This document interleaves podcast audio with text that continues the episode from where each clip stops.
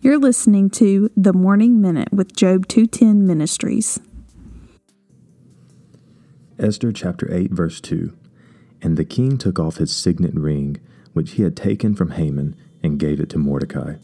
And Esther set Mordecai over the house of Haman. Now, I know that this book is about Esther because it's titled Esther, but I can't help but think about how an important role Mordecai played. And Mordecai um, a Jewish person who never backed down from his beliefs, um, for example, bowing down to Haman, but also never threw his religious beliefs into the face of the king. Um, he never did anything disrespectful. Instead, he obediently served the king, putting himself consistently in the king's good graces because he realized that he served God that had told and commands us to submit to authority figures and to do what's best for others and not to try to be um, selfish, manipulative, or anything like this. The exact things that Haman was trying to do. And now we have Mordecai who comes back and he gets all of the things that Haman sought so hard to get because he worked submissively to those in authority over him.